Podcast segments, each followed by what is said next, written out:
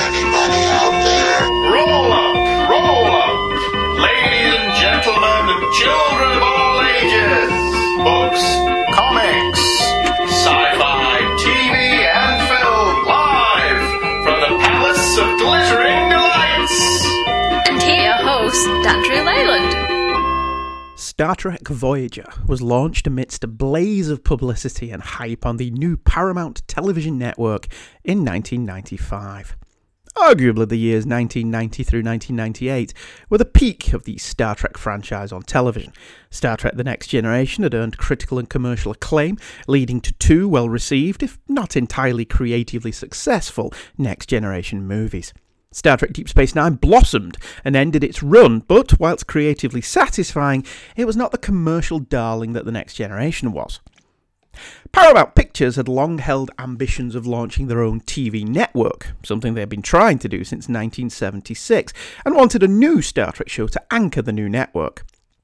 Ironically, they'd been down this route before, and with the Star Trek series, but this time it felt more real. With Deep Space Nine tied up with syndication contracts and Paramount's feeling that DS9 wasn't really capable of carrying the Trek banner on its own anyway, the powers that were wanted a more familiar shipbound series, more in keeping with Trek's themes of exploration. The series that followed was Star Trek Voyager and was developed by Rick Berman, Michael Piller, and Jeri Taylor, all of whom had been toiling in the Trek trenches for many years at this point.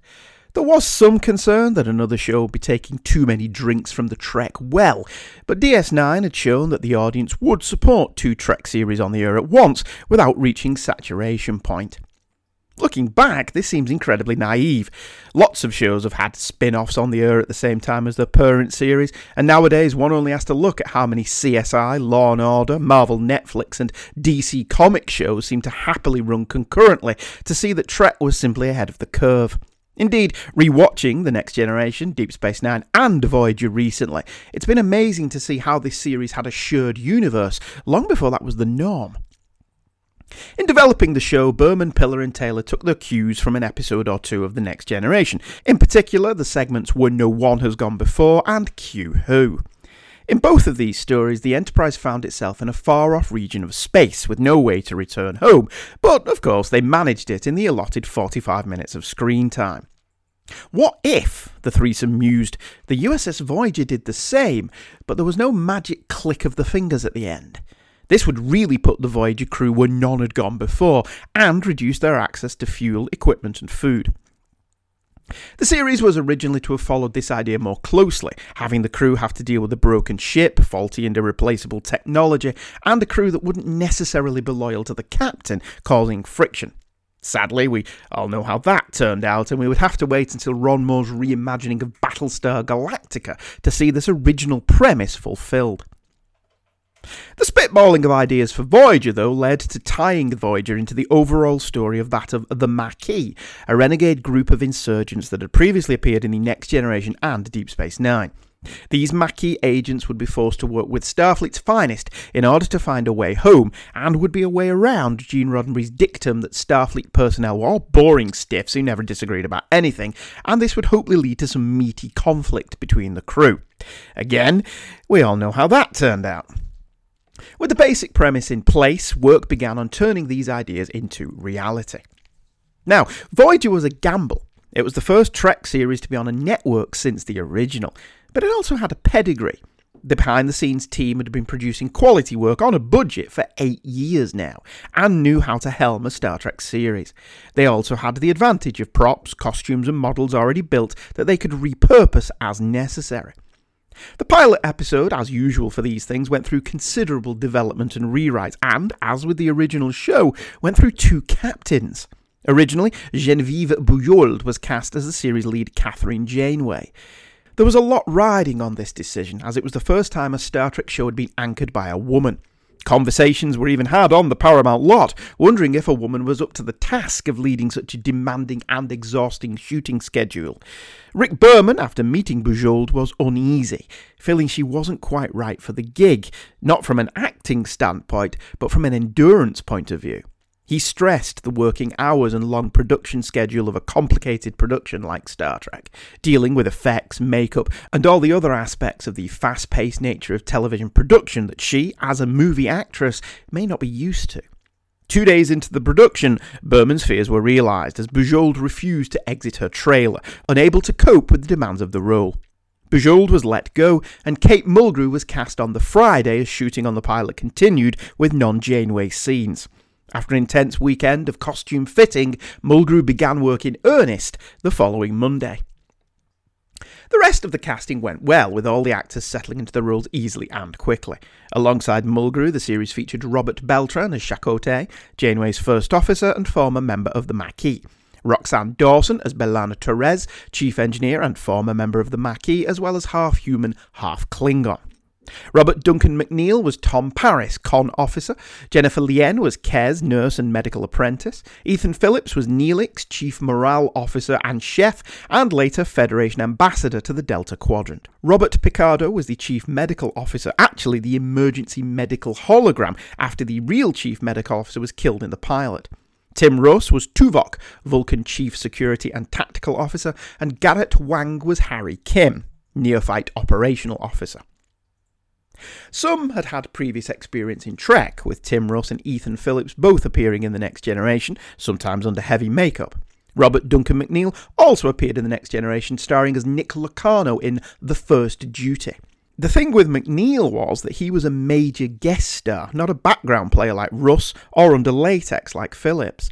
The obvious reuse of the actor was compounded by the character himself. Locarno is Tom Paris. He doesn't just look like him, he's the same character.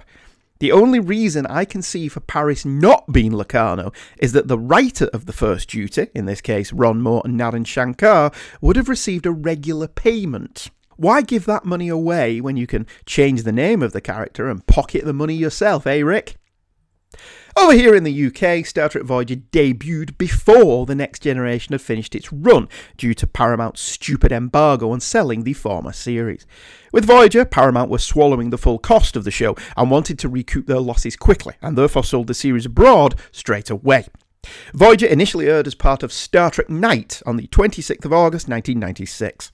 Now, I have been quite vocal in my dislike of Voyager. The show never gelled for me in the way The Next Generation, Deep Space Nine, and even Enterprise eventually did. They never explored the premise of the show to my satisfaction, and as mentioned, it would take Ron Moore's take on Battlestar Galactica to see a true representation of an old warhorse of a ship being held together by spit and baling wire, a ragged crew on the verge of exhaustion, and the true cost of constantly having to sacrifice your values for the sake of survival. Voyager always felt too safe. That said, I have been on a bit of a Star Trek kick lately, reading old novels and rewatching old episodes. I decided to approach Voyager as I had with Enterprise. To that end, I looked at many best of lists to collate a comprehensive list of what are generally considered to be the better episodes of the show, where without having to sit through all the boring ones.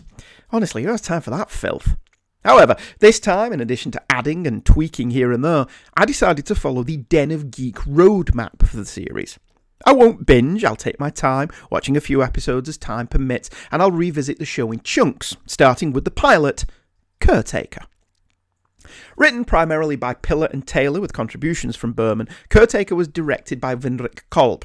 As with the DS9 pilot, Voyager opens with a crawl, filling in the audience on the backstory, and opening with a pretty decent action beat as a Cardassian warship attacks a much smaller and far less powerful vehicle. The smaller ship is a Maquis vessel manned by a number of crew members who will become familiar to us later Vulcan officer Tuvok, Commander Chakotay, and pilot Torres. They are hit by a displacement wave and disappear. As with the original series and DS9, Voyager starts with a bang and a mystery and is damn captivating from the get go. The backstory of the Maquis and the Cardassians and an appearance by Gul Evek from the Next Generation and DS9 was a nice nod to continuity. I question the logic of revealing Voyager in the opening credits, and perhaps this pilot movie would have benefited from not having the traditional opening credits. That said, Jerry Goldsmith's theme for Voyager is one of the best, a lovely lyrical piece that really captures the awe and wonder of space travel. It's married to some of the best visuals to ever appear in a Star Trek opening sequence. What you're about to hear, though, isn't that theme. This is the Vitamin String Quartet cover of the theme, which I think is actually quite lovely, but that's mainly because I'm a sucker for a mournful violin. Have a listen.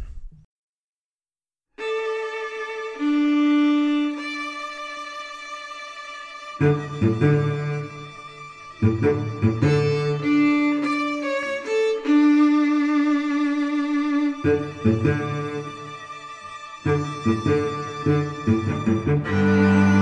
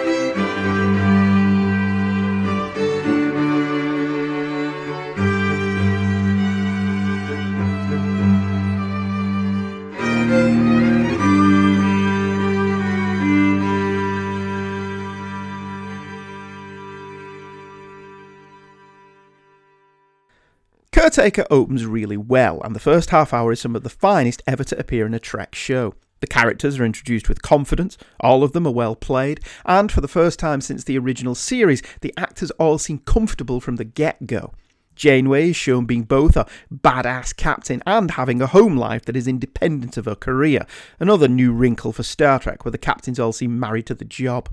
Paris has an interesting backstory, and the animosity between him and the other crew members, particularly the first officer and the chief medical officer, is well handled, as is his burgeoning friendship with Harry Kim.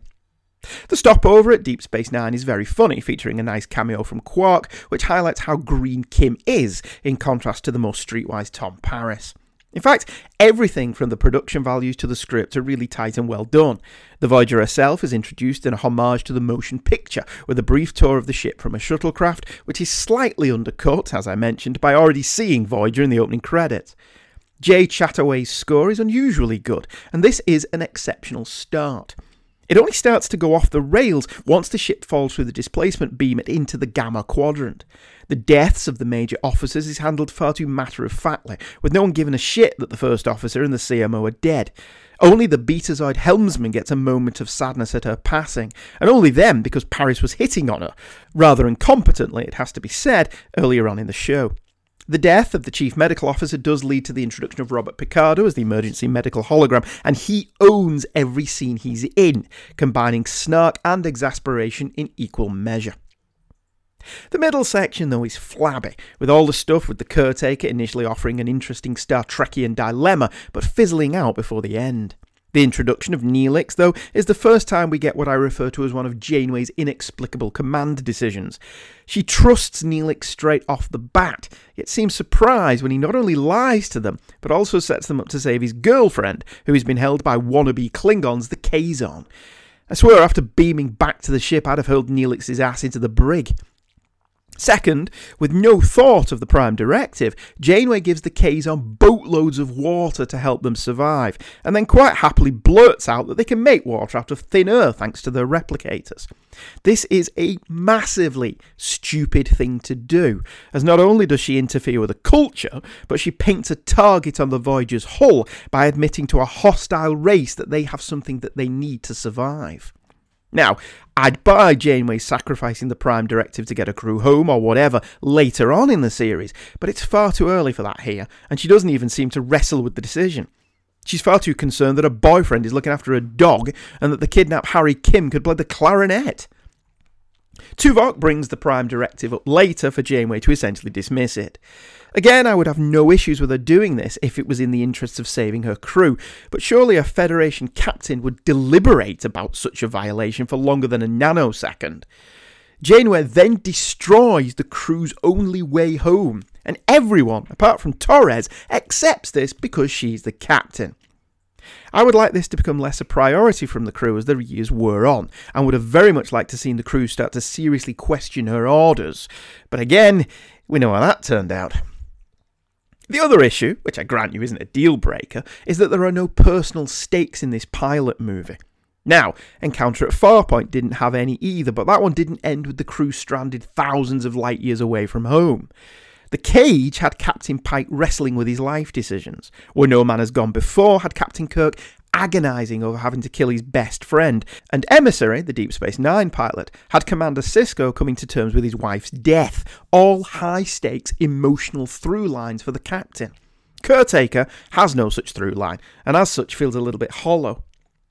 There's some of the usual Star Trek gubbins about a superior race needing to move aside to let his children grow, which is fine.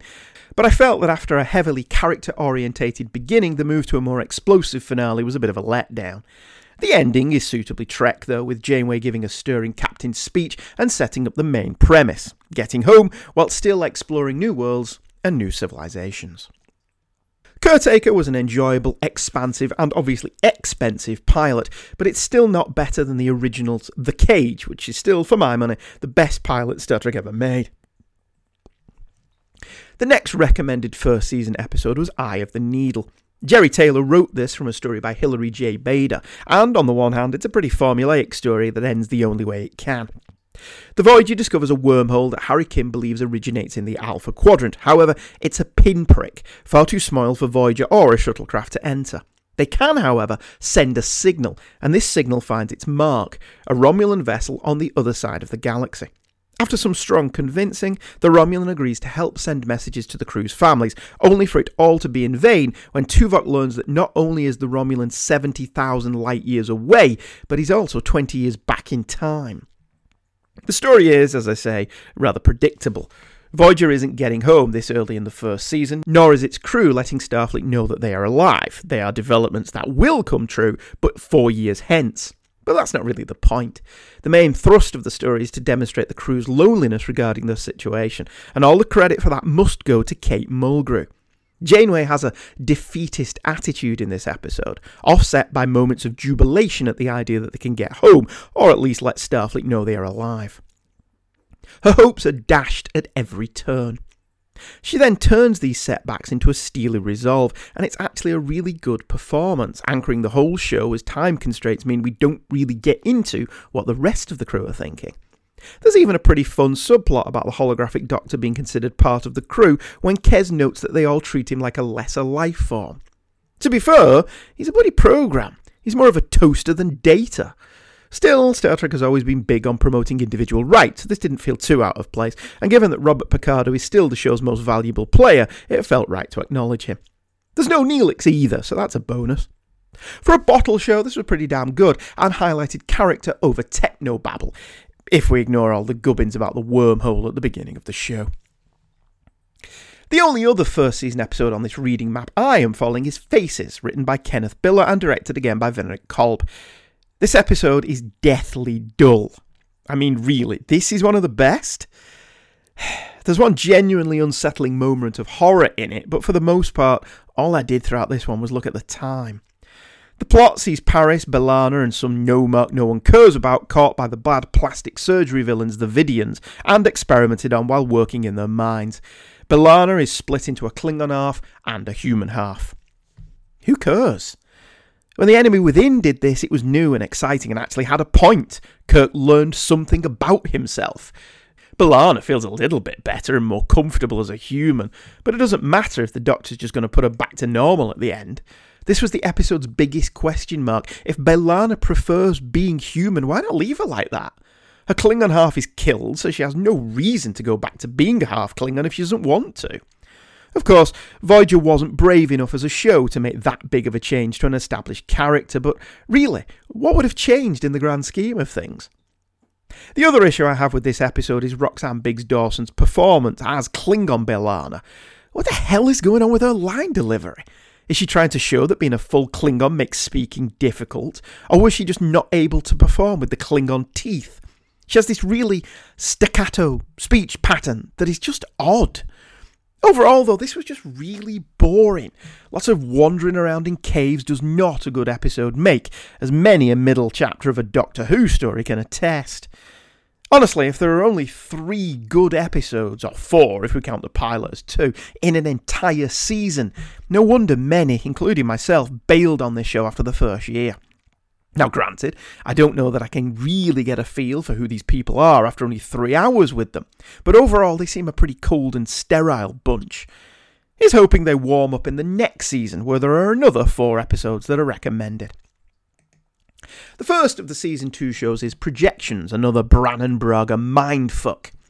The EMH is engaged only to learn that the crew of Voyager abandoned ship, leaving him, he believes, the only member of the crew on board. He's about to deactivate himself when he learns the ship isn't deserted at all, and B'Elanna and Janeway are both still around. Things get even crazier when it turns out that the EMH is a real boy, and the crew and Voyager itself are the holograms. Only Reg Barclay, a returning Dwight Schultz, can save the day. Braga uses the concept to throw in a lot of meta commentary on how this is all only a TV show and maybe we shouldn't get as involved in it as we are, but he does manage to avoid the incessant techno babble that normally pollutes his scripts. One of the things I've noticed is that a lot of the recommended episodes of Voyager are centered around either the EMH or Seven of Nine, a character I have not yet been introduced to. I have no idea what it says about the other characters that the better episodes aren't about, Chakotay or Harry Kim or Neelix. Actually, I do know what that says about them. Maybe Voyager could have trimmed the fat in regards to some of the regular characters by bumping one or two of them off. Jonathan Frakes directs the episode with his customary competence, and this is actually a neat little mystery that builds on its ideas well, keeping me entertained throughout, even though I was always waiting for the other shoe to drop. Throughout the episode, Barclay tries to get the EMH, who starts to believe he is in fact the EMH's creator, Louis Zimmerman, to destroy the ship, which is a massive red flag to viewers, and we are right to be suspicious. Braga starts building potential illusions within potential illusions and questions the character's reality, something that, along with temporal loops and spatial anomalies, Braga seems obsessed with, and the EMH starts to question himself and his place in the universe. Sadly, at this point, Commander Wooden, sorry, Chakotay, arrives and mutters some drivel about feedback loops. The EMH is being conned because of some boopity boop science, and it takes Kes to get through to him. As far as Braga mind benders go, this was a good one, complete with an extra fake out ending. Picardo is great, as usual, and it was nice to see Schultz again, especially when he starts playing an eviler Barclay. Sadly typecast as Howling Mad Murdock, I've long thought Schultz was a much better actor than he's credited as being, and he proves it again here, giving a different shade to Barclay. Braga would continue to mock the fan base in later episodes, which would grow tiresome, but the nature of reality versus fantasy is a potent theme and exploited well. Meld, written by Mike Sussman and directed by Cliff Bole, is suggested next. Brad Dourif is excellent as a creepy Maquis officer who murders a Starfleet crew member for no reason. In trying to understand, Tuvok mind melds with him only to have some of Dourif's baser instincts infect his own personality. Another really good episode, despite being a cheap bottle show. It takes a pretty established Star Trek idea, the Vulcan mind meld, and does something interesting with it, allowing the show once again to tackle issues, in this case, random violence and capital punishment.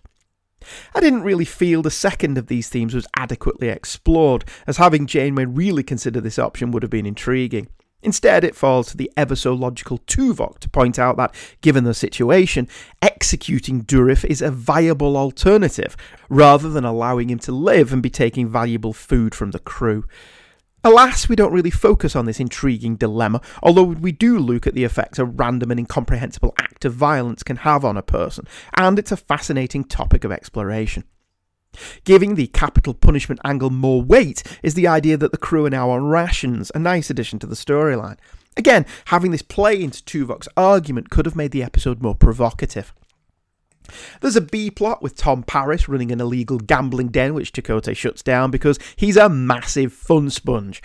Again, this storyline was not followed to its logical conclusion. Chakotay puts Paris on report, and Paris never once mouths off about who exactly Chakotay is putting him on report to. They are 75 years away from home. I would have liked Paris to point out that this is a fruitless and petty endeavour. Sadly, he doesn't take this opportunity to put Commander Splinter in his place. The episode, though, belongs to Tim Russ, who was a valuable hidden asset to this show, and his performance in this episode is absolutely magnificent. His anger is beautifully expressed after melding with Dourif, and his learning of his savage nature in a holodeck simulation where he kills Neelix is both chilling, surprising, and rather enjoyable. To aid Tuvok, the EMH strips out Tuvok's emotions, and him extolling the virtues of executing Dourif is a tour de force for Russ. It's also another example of why Vulcans are terrifying. I'd seen the next episode recommended, Death Wish, before, and had actually been delighted by it. I reckon it's one of Voyager's best entries, and proof positive the series could really hold its own against the original when it came to tackling topics of relevance. This time, a member of the Q Continuum, played by Gerrit Graham, has had enough of his so called immortal life and wants to end it all. This brings him not only into conflict with the Voyager crew, but also with Q, a returning John de Lancie, who refuses to let a member of the Continuum take his own life. What follows is one of the most daring and provocative treks since the 1960s, as the script tackles euthanasia, assisted suicide, and the right to die, but crucially, does it very, very well. It's a talky episode, but the dialogue is well written, and when put into the mouths of two great actors, Graham and de Lancie, both of whom know their way around a speech, it crackles. Not since the DS9 episode Duet have two actors been allowed to go at it with such abandon. Not that the serious subject matter means that this is worthy but dull. Oh no! Graham and de Lancie have a great time bouncing off each other and the regulars, and manage to give their lines a nice comedic spin that elevates the material further. Arguments on both sides are put forth, and there's no sermonising or lofty monologues, rather, a clear statement of the issues that leave the audience and the crew wondering what position they would take. The ending is satisfying and unpredictable, with no easy answers. The only downside to this otherwise wonderful episode is Kate Mulgrew, who decides to whisper all her lines like she's on the verge of tears all the time. I honestly thought she'd wandered over from Moonbase Alpha by mistake. Still, she's a steely presence in other scenes, especially when Q appears in her bed, and she does have a pretty good chemistry with de Lancie. I can see why Q became an annual visitor, much like he did on The Next Generation. A nice cameo from Jonathan Frakes as Commander Riker gives the episode a nice moment, even if in his one scene Frakes exhibits more warmth and charm than Chakotay can manage in seven years. But this, and de Lancie's admittedly welcome presence, does mean that the rest of the crew are reduced to a second banana status. Watching this Den of Geek roadmap means I frequently forget Neelix is a part of the crew. I'll let you decide if that's a bad thing. Life Signs was next in the roadmap, and it's another Star Trek love story which are, let's be honest, rather hit and miss. When they are good, we get this side of paradise, or City on the Edge of Forever. When they are bad, we get in theory. Fortunately, this is a good one, largely due to the always excellent Robert Picardo, who manages to portray the holographic Doctor's first romantic stirrings with a mixture of perplexity and joy. Sure, it's a very teenage version of falling in love, but the Doctor is burly human and has had no experience with human emotions generally, other than snark, so in this instance it rang true. Granted, there is the usual Star Trek problems with stories like this, such as why would you program a computer to be able to live and evolve? Because at some point you have to classify them as life forms in their own right, as happened with data. The line between artificial intelligence and life becomes ever more blurred in the Star Trek universe. The episode also has some interesting things to say about true love and spiritual love, the love of a person for who they are, not what they look like. Sadly, all of this character stuff keeps getting interrupted by a subplot that goes nowhere in this episode. Paris is being increasingly insubordinate, and there's a no mark crew member reporting on the Voyager's activities to somebody called Nesca, I think. It's not that I don't like that Voyager is becoming a bit more serialized, it's that these scenes stick out in this episode like Cyrano's nose. Unlike Babylon 5, which handled its ongoing plot in a viewer friendly way, this goes nowhere in this episode. And if you just catch this one, or are doing a roadmap like me, it frankly doesn't make a lot of sense. Still, this one's fun, if only for the moment. The EMH bluntly tells the subject of his affections that he fancies her, much to Kes's obvious horror. For its first 15 minutes, the next episode, Deadlock, is marvellous and thoroughly nail biting. Voyager hits a subspace divergence field which causes massive power surges throughout the ship, leading to abject chaos. Sadly, the moment Harry Kim died made me fully aware that this was yet more Bran Brannon Braga mindfuckery, as there is no way this show was brave enough to kill off a regular cast member. This feeling is solidified when Janeway prepares to evacuate the bridge and suddenly sees Janeway on a perfectly undamaged bridge. Further complications arise when the sickbay has another Kes under sedation. Janeway leaps to the conclusion that there's another Voyager out there. It's a high concept episode, to be sure, and Braga's off kilter imagination is firing on all cylinders. It's wonderfully entertaining, there's no doubt about that. And for all of my dislike of Voyager's reset button, spatial anomaly plots, and Braga's reality bending, it's undeniable that this episode is pretty solid drama. The overuse of the Vidians at this point in the series is unwelcome, and I still wish they'd killed Harry, but kudos to Braga for pulling a genuine surprise out of his hat at the climax. That said, given the amount of damage that Voyager sustains in this episode, the fact that she's back to normal next week is a cop out of the highest order. The episode closes, though, with one of the best closing lines of dialogue of any Star Trek episode. We're Starfleet officers. Weird is part of the job. For the 30th anniversary of Star Trek, both shows on the air at the time, Voyager and Deep Space Nine, did tribute episodes celebrating the longevity of the franchise. Whereas Deep Space Nine went for pure nostalgia, Voyager, perhaps because the producers weren't necessarily big fans of the original, went for a more traditional take, with an episode taking place in Tuvok's brain but containing scenes set back in Kirk's time. For reasons of budget, the setting was the USS Excelsior under the command of Captain Sulu, a returning George Takei, and utilised scenes and effect shots created for the then newly released Star Trek VI The Undiscovered Country. It's quite a clever conceit, and this episode establishes that Tuvok served with Sulu and was presumably just out of shot whenever we saw the bridge in that film. Anyway, the Grant Morrison of Star Trek, Brannon Braga, pens a script which is yet more mind bending, but here he barely makes an effort to conceal that this is a flimsy reason for the nostalgia. He writes the catalyst for the story, Tuvok's mental breakdown, with a line akin to, Who cares? It's just a romp. To be fair, I prefer that to pages of technobabble, and he's right. This is a romp and a mostly enjoyable one at that. Seeing Janeway in a movie era uniform, even one that is clearly too big for her, is fun, and watching Sulu strut his stuff gives Takei's best role in years.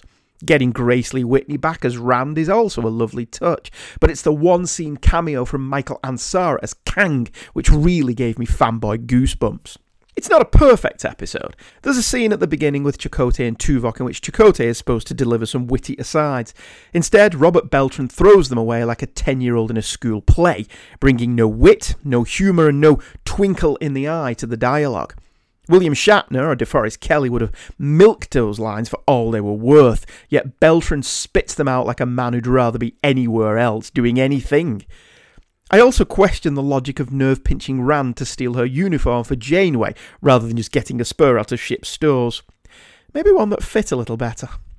Janeway is also very patronising about Kirk and Co.'s methods, and she's clearly not the history buff Picard is, as she isn't certain how the whole Rura Penthe and Khitomer thing went down. Still, this is a pleasant enough diversion and a neat companion piece to Star Trek VI.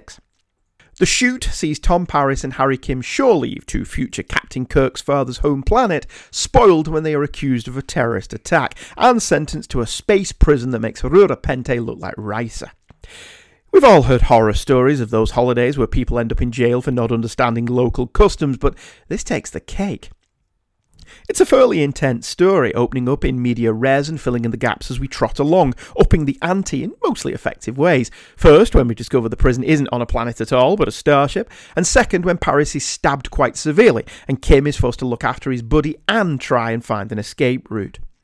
To bring Kim and Paris to the brink of madness quite quickly, the story establishes that they have an implant named the Clamp, which has the unfortunate side effect of sounding like an STD. The clamp makes the prisoners short tempered and more aggressive, which saves on money, as they tend to kill each other over the slightest thing. This does make it so the story can backtrack slightly on Paris and Kim's short tempered and adversarial nature, and not have to address it in future episodes. But in the moment, both Robert Duncan McNeill and Garrett Wang excel when given some meatier material. The rest of the crew aren't really given a lot to do other than worry about their crewmates and then perform the last minute rescue we all know is coming. Chakotay, the EMH, and Kes have little more than cameo appearances, no great loss in the Wood and Oaks case, and although Neelix only features in the final act, he does get out of the kitchen and act heroically for a change. Other than that, this one didn't really grab me. It's not bad at all, at least the impetus for the story isn't another damn spatial anomaly. And there are some fine performances, especially from Garrett Wang, who I've previously dismissed as rather useless and boring, but I didn't find it all that captivating either. Future's End, a two part episode by Brannon Braga and Joe Menosky, was Voyager's answer to Star Trek IV. The crew were hurled back in time to 1996 after a time ship from the 29th century accuses them of being involved in some temporal gubbins which will result in the destruction of Earth. Braga and Menosky were always interested in the more surreal aspects of Trek, but this is a pretty straightforward story for them. It's an extrapolation of an idea from an episode of The Next Generation called A Matter of Time, in which a man, played by Matt Frewer, supposedly from the future, visits the Enterprise crew, only he turns out to be a flimflam man. Here, the 29th century commander isn't a con man, but, thanks to the temporal shenanigans so beloved by Braga, he ends up stranded in the past, where Greenbean from Battlestar Galactica, aka actor Ed Begley Jr., has used the timeship to set himself up as a technology magnate. Needless to say, the Voyager crew must kind of set things right, only they can't. In a nice twist, the timeship being there led to the silicon chip explosion of the late 90s, meaning that it was supposed to happen. Pretty neat. There's a lot of fun to be had with Neelix and Kes becoming addicted to soap operas, Tom Paris's knowledge of the late 20th century being slightly off, and commentary about the pollution in the atmosphere, as with Star Trek IV. But the meat of the story is contrasting Sarah Silverman's naive and idealistic Rain Robinson with Begley Jr.'s corrupt industrialist. Begley is a wonderful piece of casting, taking an actor renowned for his environmental activism and putting him in the role of a man willing to destroy the entire environment of Earth for wealth and power. Star Trek was pretty good at doing time travel stories and putting in snide aside about actions taking place now affecting the future, and Future's End continues that noble tradition, complete with a quote from City on the Edge of Forever.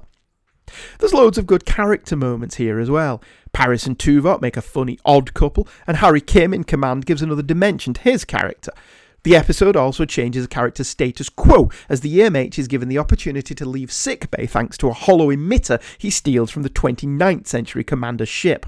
There's also a lovely dose of irony in a Star Trek captain being on the receiving end of a prime directive order. But the high point, as with the original series episode Tomorrow is Yesterday, is seeing Voyager fly above present day Los Angeles and be thought to be a UFO. Overall, Future's End is a charming and entertaining segment, probably well worth your time. Microcosm, again by Brannon Braga, is a claustrophobic and entertaining romp in which Janeway must go all John McClane on the asses of a mutated insect virus that threatens the Voyager crew. Seeing Janeway donning a sweaty vest and crawling through Jefferies tubes makes this another fun segment, even if the CG leaves a little to be desired in places. It's another Voyager episode that ditches the regular crew for a significant portion of its running time, allowing this to be a two hander, first between Janeway and Neelix, who then mysteriously disappears for the last half of the show, to be replaced by the EMH, who provides the necessary backstory as what happened to Voyager whilst she and Neelix were away. Mulgrew carries the show admirably, proving herself to be a capable action hero, holding her own against the memory of Ripley and Sarah Connor. And if the episode slows down in the midsection, well, the audience have to know how the Voyager bunch disappeared. It does slow the momentum down somewhat, though. Unlike a lot of Trek, at first blush, this doesn't appear to be about anything. Although there are lines about tolerance for others when Janeway nearly commits an egregious error when communicating with the aliens of the week, the. Braga has confirmed that this was supposed to be a romp, which it is, but it's also one of those rare episodes of 90s Trek that demonstrates how dangerous space can be.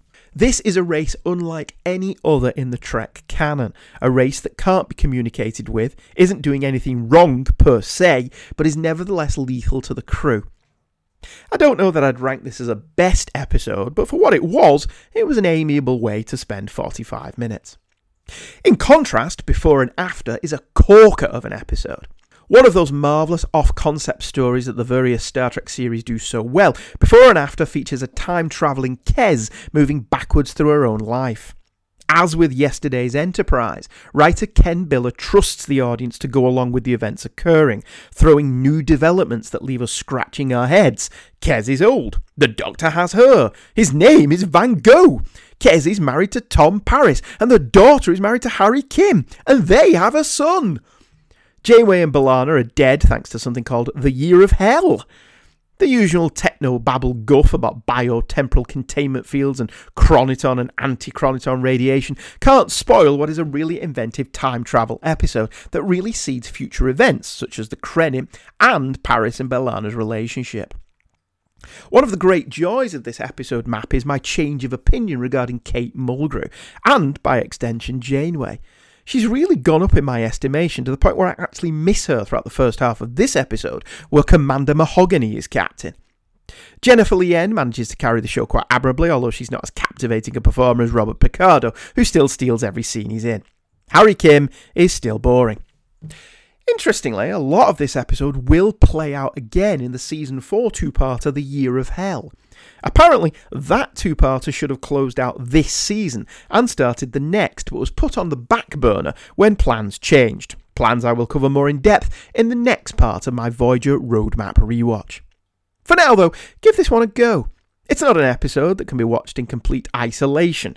You do need to know who the characters are and a bit of the backstory, but having Kes leap far enough back in time that she can help fix the problem that got her into this mess in the first place is itself pretty ingenious.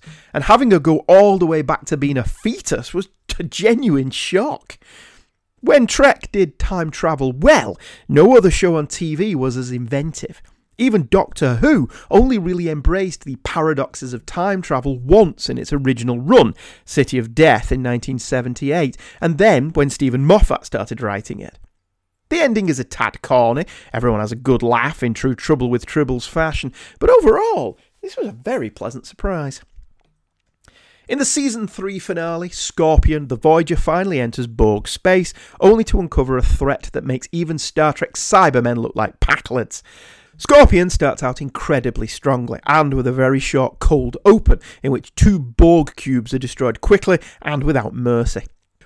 Whilst the Borg do become a tad overplayed, Voyager manages to pull off a cinematic quality outing here that even manages to delve into character in the smaller moments. There's a scene in the captain's ready room between Janeway and Chakotay that hints at a more than friends relationship between the two that made me warm slightly to Commander Tree Trunk. Mulgrew is actually really good in this episode. A quick perusal of Memory Alpha reveals that during the third season, the writers started incorporating more Mulgrew into Janeway, making her character more daring, edgy, and unpredictable. She's very convincing here, torn between her desire to get her crew home while still performing her duties as captain. Trapped between the warring Borg and the new species, and locating a way home, Mulgrew excels. The threat of the new species, species 8472, is pretty well developed, especially in its setup. Tom Paris's excellent line, who could do this to the Borg, upon discovering the Borg graveyard, is really chilling. Janeway's solution, an alliance with the Borg, is daring and a true risk. Kirk probably would have approved. Chakotay doesn't, telling Janeway of the parable of the frog and the scorpion. However, in his culture, it's a fox, not a frog. He thinks this is too much of a risk, and Voyager introducing some conflict between the captain and first officer finally follows up on the promise of the pilot. To be fair, Chakotay does put forth some good points as to why helping the Borg is a bad move, and despite some truly great effects and cinematic set pieces, this is the best scene in the episode. If only Beltran had brought a little bit of passion to it. Scorpion concludes season 3 in action packed form, and Voyager seems to have reinvented itself with this episode. The lighting and storytelling is a little darker, to the benefit of the show. The roadmap going forth features more episodes per season, which bodes well, so we'll leave it here and pick up with season 4 and 5 on a future episode. Space. The Final Frontier. These are the recordings of the podcast Give Me That Star Trek. Its ongoing mission to explore all of Star Trek, to seek out new guests and new opinions, to boldly go where many have gone before.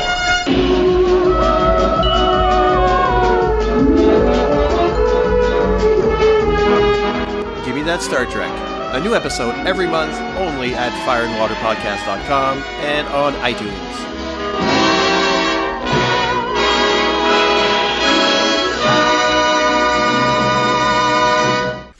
Okay, only one email over Christmas. I presume you're all busy drinking. Uh, Gene Hendricks, B5 Year 1. Andy, I've just listened to your episode on the first season of Babylon 5, and I couldn't agree with you more. I first saw B5 in reruns on the cable station TNT, so I saw them out of order. When I got to the first episodes, I was stunned at just how good the show was from the start. I don't think any sci fi show was as strong out of the gate since the original Star Trek. That fact that it just got better as the show went along, at least for the first four seasons, was something that was also pretty amazing. It's funny when you go back and watch old TV and see people before they made it big. Michelle and I are currently watching through Hill Street Blues, which I highly recommend if you haven't seen it, and one of the recurring guest stars is Peter Jurasik. Seeing him as a greasy drug dealer with a Queen's accent is interesting, but you can also see where he pulled the Londo personality from. I'm looking forward to your episodes on the other seasons of B5, should the muse take you in that direction. If I don't have a chance to speak to you beforehand, have a happy Christmas, Gene. Well, thank you very much, Gene. Hope you did too. Yeah, it was nice Christmas. Nice and relaxing for once. Uh, hopefully, the year will continue to be relaxing, but I severely doubt it. Anyway, uh, thank you for joining me. The Palace of Glittering Delights is a Two True Freaks presentation. If you want to email me, and do so because the email bag is empty. Uh, heykidscomics at virginmedia.com is still the email address. Uh, I'll be back next time with whatever comes up first. I am working on the next Voyager episode. There's a seaQuest DSV show coming down the pike. I'm sure there are at least three people who can't wait for that. And a Space Precinct episode. Gerry Anderson's Space Precinct recently got a box set DVD, which somebody bought me for Christmas. So I've been watching a couple of those as well. Alright, I'll see you next time. Take care and remember, everything's going to be fine.